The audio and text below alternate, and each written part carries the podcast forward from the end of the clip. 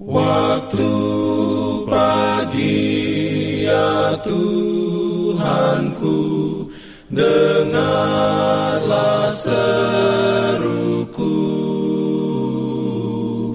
Melayang doa yang sungguh Memandang padamu. Selamat pagi pendengar Radio Advent Suara Pengharapan Mari mendengarkan suara Tuhan melalui tulisan pena inspirasi menjadi putra dan putri Allah.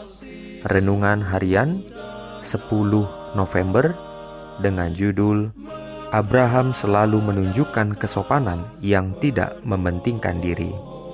Ayat inti diambil dari Kejadian 13 ayat 9. Firman Tuhan berbunyi, Bukankah seluruh negeri ini terbuka untuk engkau?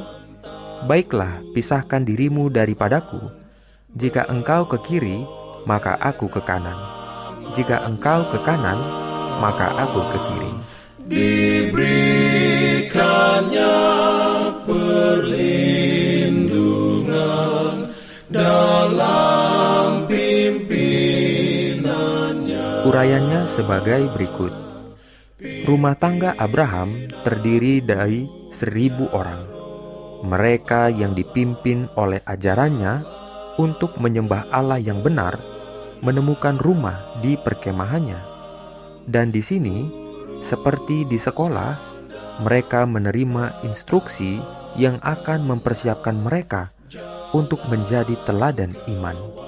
Kasih sayang Abraham untuk anak-anak dan rumah tangganya menuntunnya untuk memelihara iman agama mereka, untuk memberi mereka pengetahuan tentang ketetapan ilahi sebagai warisan paling berharga yang dapat ia sampaikan kepada mereka dan melalui mereka ke dunia. Semua diajar bahwa mereka berada di bawah pemerintahan Allah surgawi.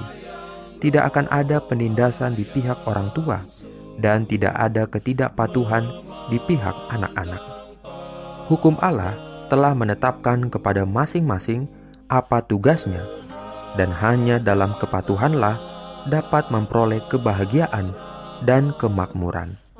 Teladannya sendiri, pengaruh diam-diam dari kehidupan sehari-harinya adalah pelajaran yang tetap, integritas yang teguh, kebajikan dan kesopanan yang tidak mementingkan diri sendiri yang telah mendapatkan kekaguman para raja dipertunjukkan di rumah. Ada aroma tentang kehidupan, kemuliaan, dan keindahan karakter yang mengungkapkan kepada semua orang bahwa ia terhubung dengan surga. Dia tidak mengabaikan jiwa hamba yang paling rendah hati. Di rumah tangganya, tidak ada satu hukum untuk tuannya dan satu untuk pelayan. Cara yang mewah untuk orang kaya dan cara lain untuk orang miskin semua diperlakukan dengan keadilan dan kasih sayang.